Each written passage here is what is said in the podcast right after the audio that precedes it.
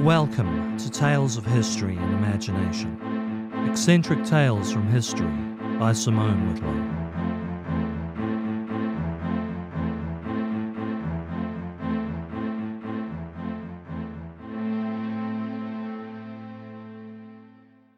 This week I'm starting with a quick anecdote. Please bear with me, this is not going to be a regular thing, nor is the general tone of this tale terribly regular either. I thought I was making something short and a little bit strange to give me a bit of extra time on the last couple of episodes of 2022. A little bit of a fire break, I guess. That said, the episode took off on me when I put pen to paper, taking on a whole bunch of complexities I didn't see coming. Anyway, I ask you give me a little bit of time to get this one going, and suspend disbelief a little bit on occasion. This tale's not for you, no worries, we'll be back to regular programming in two weeks' time. That said, now, I'm no animist, but there's a dream I had years ago. Apparently, it's a dream that I can still clearly recall. In 2007, I worked in a call center by day as a kind of in house investigator. By night, I was a guitarist in a rock band that had a level of local buzz and a local following. The band never really broke through and everyone split, later taking up other creative endeavours, like podcasting. In 2007, though, we were self funding an extended EP. And when money ran short, I took to hiring myself out as a studio player for our producer for more studio time. Now, this was a fair piece of barter. I got to redo the guitars on one track. Our producer got to finish an EP she was working on. On having arrived home one night from a mixdown session that ran to around 2 am, I fell into a deep sleep to dream of, well, musical instruments. I was in a studio we'd borrowed for a day that was full of esoteric percussion and orchestral instruments. Amid their collection, a rather beat up old cello with a string missing. At the session, I'd picked the instrument up and had it play, before deciding it wouldn't add anything to the song. A scratch track we'd recorded of the instrument was subsequently cut. In my dream, I picked the cello up, took a seat, and plucked away at the strings until something musical came out. Cello, it's been a long day, I said. It's been a long life, The cello replied. Once I was majestic, the tallest maple on the block. When it rained, elk sheltered beneath my canopy. When the sun was out, robins perched upon me and sang like angels. We had our own song too, you know. When the wind blew, we sang, and what a song it was. Three and a half hours later, an alarm sounded, and I trundled off to work. Funny dream, I thought. I recall the last thing I'd read that week was an account of the Emperor Charlemagne and his vendetta against a tree, the Irminsul. Yeah, that'd be it. Exhaustion plus Charlemagne equals dreams of talking cellos. In that spirit, I invite you to suspend disbelief with me and take a boat ride down the River Thames, England. The year is 43 AD, and we're cruising the river in search of a suitable place for a fortress. Everywhere we look, there are trees, a heavy covering of weeping willows rising up from the wetlands, then bowing down again to kiss the water. As day trippers in modern times, we appreciate the Arcadian beauty of the scene.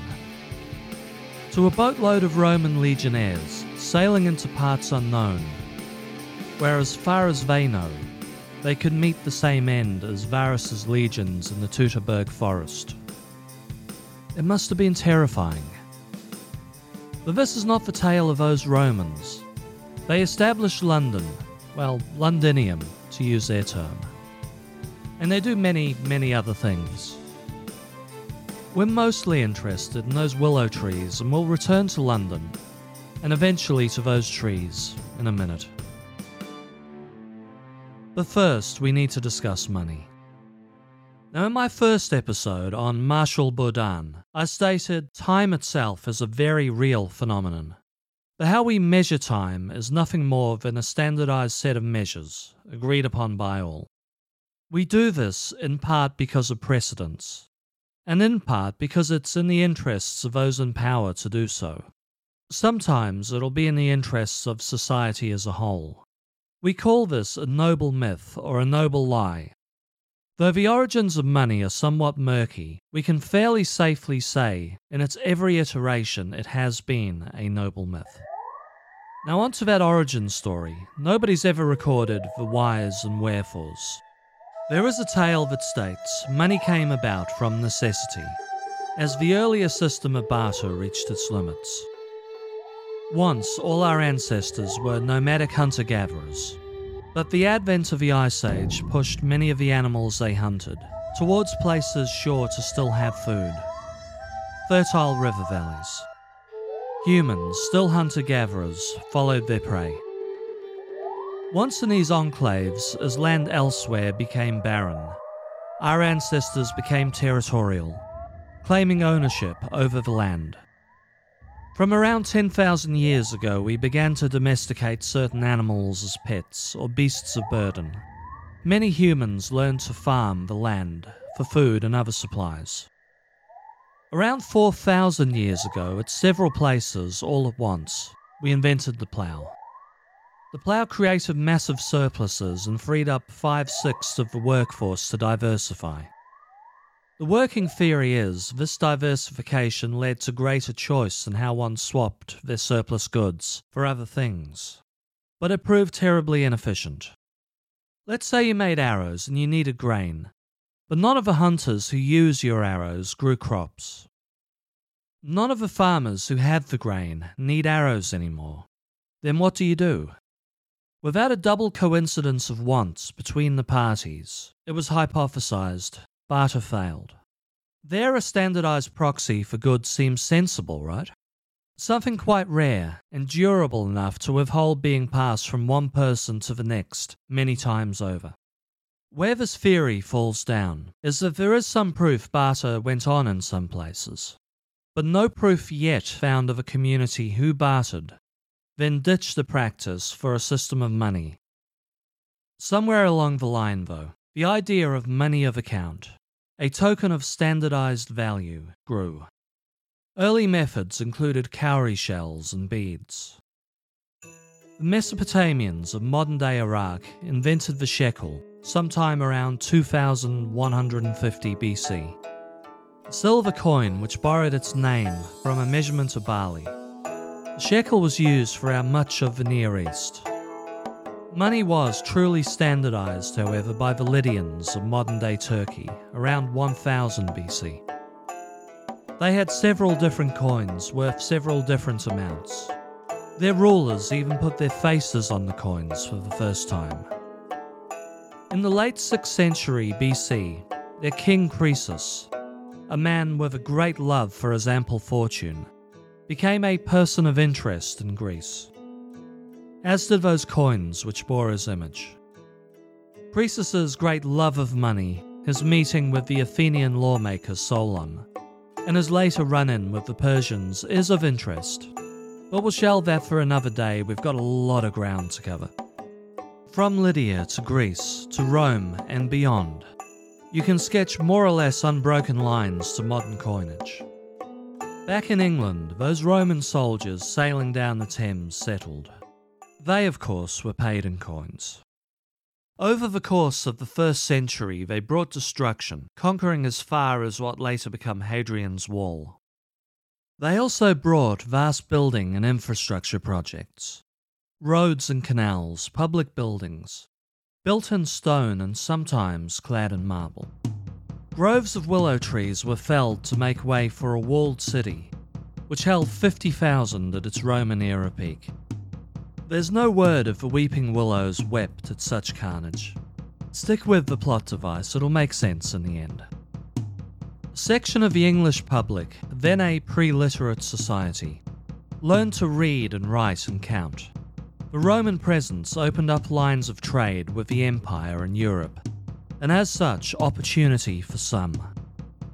They also brought money to a people completely unaccustomed to the concept. For a small number of Britain's elite, the Roman presence brought great wealth, prestige, nice things like costly villas to live in. For perhaps as much as 99% of Britons, however, life was a similar daily grind to before, where one mostly subsisted and occasionally starved. But at least they had nice roads to travel along and slightly nicer pottery. But of course, the Romans also brought a time of peace. With as many as 50,000 legionnaires along Hadrian's Wall alone, Britain's elite slept well in their villas at night. Assured no Picts, Scots, Goths, Vandals, Saxons, Angles, or Swabians could arrive and steal their precious money. But this peace wouldn't last forever. Rome disintegrated throughout the 4th century for numerous reasons.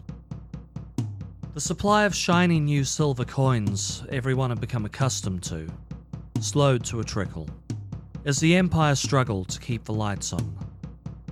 Many of those soldiers England's peace had depended on were stationed to other parts of the empire where trouble was really brewing for Rome.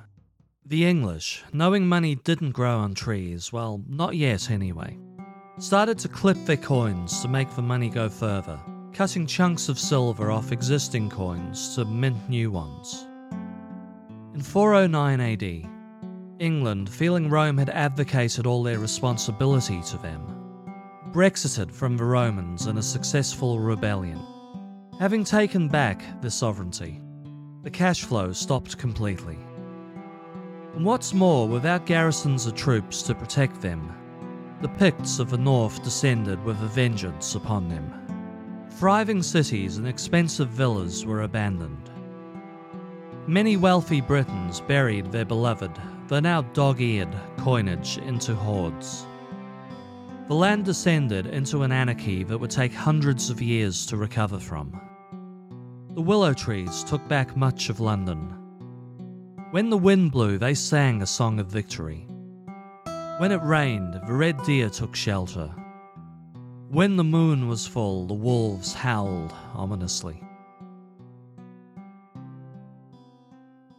Now I'm looking to plough too big a field if I described everything that happened in England in the following years. The chronicler, the Venerable Bede, stated attacks from the Picts and Scots worsened. An English warlord named Vortigern hired a mercenary army of Saxons from the north of modern day Germany to help them fight back. Unfortunately for Vortigern, the Saxons liked England so much. They returned with friends and took over the country. Now, this story could contain some truth. Britons were not allowed to use weapons under Roman occupation, so most lacked the skills to repel a professional army. We know the Saxons, Angles, and Jutes established several kingdoms in England in the early 440s, and some kind of widespread slaughter of Britons did take place. Like the origin of money, the history of this time is incredibly murky, so we'll move on. Now, Vikings first showed up in 789 and made a big splash in 793 when they wrecked the monastery on the island of Lindisfarne. Anglo Saxon England was divided into at least a dozen kingdoms, at times several dozens, ruled by all kinds. But we're now straying a long way from money and trees, so we'll head back towards the topic. Londinium had slowly repopulated, just shy of two centuries after it was abandoned. It would become Lundenwic before it later became known as London. Shepherds first ventured into the area now called Covent Garden. It seemed a nice place to keep sheep. Over time, others would come, and the city would rebound. But to the Willows, this time must have seemed like paradise. Shepherds sheltered under them in the rain, and when the stars shone bright, young lovers sung of love and longing, like Chaucer's Absalom to an unattainable Alison. One presumes the trees provided swelling harmonies. And coins returned to England under King Offa, King of Mercia, his reign 757 to 796. The man brought back the silver penny. His coins were remarkable in some ways often of a higher quality than anything being minted in mainland Europe at the time. Some carried Arabic writing on one side, and some others carried the image of his wife, Cynethryth, making her the only Anglo Saxon queen represented on money. An empire builder intent on bringing England under just one ruler, coinage was a kind of propaganda to the king, a way of big noting himself and letting everybody know he was the new boss. Offa embraced this aspect of money, as did every subsequent king or queen after him. By the time of the Normans in the 11th century, coins were well established, but wealth had gravitated upwards into the hands of a small elite class. A general shortage of ready cash among the populace to pay taxes with often proved troublesome to the English royals. Take Henry I, fourth son of William the Conqueror. On his father's death, he had to buy his own fiefdom in Normandy, off his older brothers. In 1091, he was deposed of that kingdom by his brother Robert and had to fight a costly war with him. By 1100, he was King of England and Normandy, but was broke and facing multiple challenges to his crown. He desperately needed tax revenue, if only money grew on trees. Well, it did, but not in the way you're thinking. Let's put China and paper money to one side for now.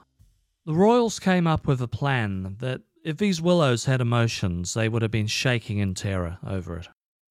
Whole groves of weeping willows were press ganged into finance. Henry I came up with an interesting way to keep receipts on taxes paid. Taxes would be recorded on a tally stick as you had an annual tax bill but typically paid it in two halves, twice a year. A tally stick was a piece of wood, usually willow, that was split in two. Both parts were marked with identical notches to denote just how much the person had paid. The payer kept the longer piece, known as the stock. This is where we get the word stocks from. The exchequer kept the shorter piece, known as the foil. Willow trees were perfect for use as tally sticks, as their distinctive grain pattern meant you couldn't easily substitute one stock with another foil. When it came time to confirm who'd paid the taxes, both parts were joined back together and the grain would match. People realised that they were in need of money, they could often trade their stocks for close to that sum of money. The new stockholder knew it was as good as guaranteed money come tax time. Jewelers often got into the business of buying tally sticks off the hard up and created a secondary market. Henry II realised this also meant he could sell stocks to people for their future taxes at a slight discount, allowing for quick cash injections if money was needed to go fight a war or something similar. The stockholders could then sell that stock at a profit on a secondary market these tokens often spread far and wide in the kingdom, many times a long way away from the original taxpayer. On occasion, however, a king such as Charles II might decide to game the system. Having been restored to the throne in 1660, his father Charles I having lost his head Charles agreed he would allow Parliament to pay him a wage drawn from the taxes, granting them the power to dole out his money and to set taxes. Unfortunately for the monarch, a cluster of unfortunate things happened. First, Parliament was stingy, paying him less than expected, while keeping taxes static. Second, the Crown were limited in their printing of new money due to a sudden lack of bullion entering the country at the time. The Great Plague, followed by the Great Fire of London, wiped out the king's cash reserves, leading to him making deals with France. One publicly known to send soldiers to help in their fight against the Dutch. The other was kept secret, and it was a pact to expose that he was actually Catholic, theoretically forcing the nation back on the old faith, which he only did on his deathbed. But this still wasn't enough. By 1671, Charles was heavily in arrears on his payments to the army, navy, and to his debtors. So he flooded the market, the jewelers particularly, with cheap tally sticks. A buying frenzy on the secondary market incredibly pushed the value of the sticks up until their profits exceeded 10%. Now, when that debt came due a year later, and the stockholders came to the crown to collect their profits, well, the king couldn't repay his debt, but he had a way out. Any debt agreement at the time with annual interest rates in excess of 6% was considered predatory lending. The usury laws then stated any such debt was null and void, and to be promptly ignored by the debtors. On these grounds, Charles refused to pay them, crashing the value of tally sticks overnight. Many a jeweler went bankrupt, ending up in debtors' prisons. So it's unsurprising tally sticks fell out of favour, as useful as they'd once been. As a form of currency, they limped on until 1826. I couldn't tell you what songs of woe they sang in those days. Increasingly, they took up basement space in the government's treasury and collected dust. On 16th of October 1834, it was decided our wooden heroes would be immolated. Rather than do something civic minded, like have a large public bonfire, or kind, like giving the old tally sticks away to people to use as firewood for the coming winter, the palace's clerk of works decided the sticks would be fed into two ovens beneath the House of Lords. Throughout the day, two full cartloads of sticks were gradually fed into the furnace. As the workday came to an end, with the basement floor actually hot to the touch, the workmen doused the flames and packed up for home. An hour later, the flames reignited. The wife of the doorkeeper rushed to the deputy housekeeper to advise the fire had not just reanimated, it was burning the entire building down, and threatened to spread to the rest of the palace. As the building went up in flames, Renowned artists like J.M.W. Turner crowded around outside, paint and easel at the ready. Turner painted several canvases of the Great Fire of 1834. As I said at the beginning, I'm no animist. I don't believe plants and trees, rocks, stones, or the great eternal blue sky have feelings, souls, or sentience. But isn't it a little fun to suspend disbelief for a second? And imagine those sticks. Once majestic and content down by the riverside, they sang in the breeze till someone robbed them of their essential being. Press ganged into service, they'd lost their voice. Used and abused by a man who, quite frankly, should have hugged every single tree he ever came into contact with. The second time I'm mentioning this, we will come back to that story. They were branded villainous and untrustworthy. Left in a basement to moulder for years, they were ultimately robbed of a final chance to be of service or use to others. Don't you just want to allow them one final act of revenge? As the painters captured the billowing smoke, and firemen fought a losing battle to contain the damage. Well, I couldn't tell you what their final song was, but I'll tell you this it brought the house down.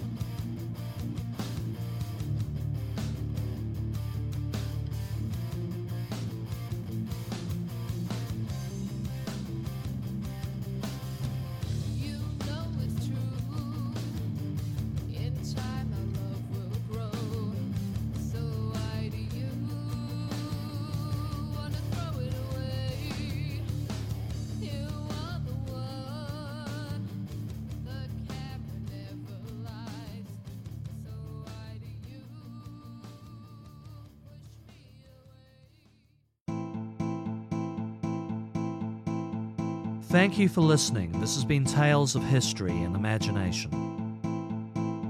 All episodes written and narrated by me, Simone Whitlow.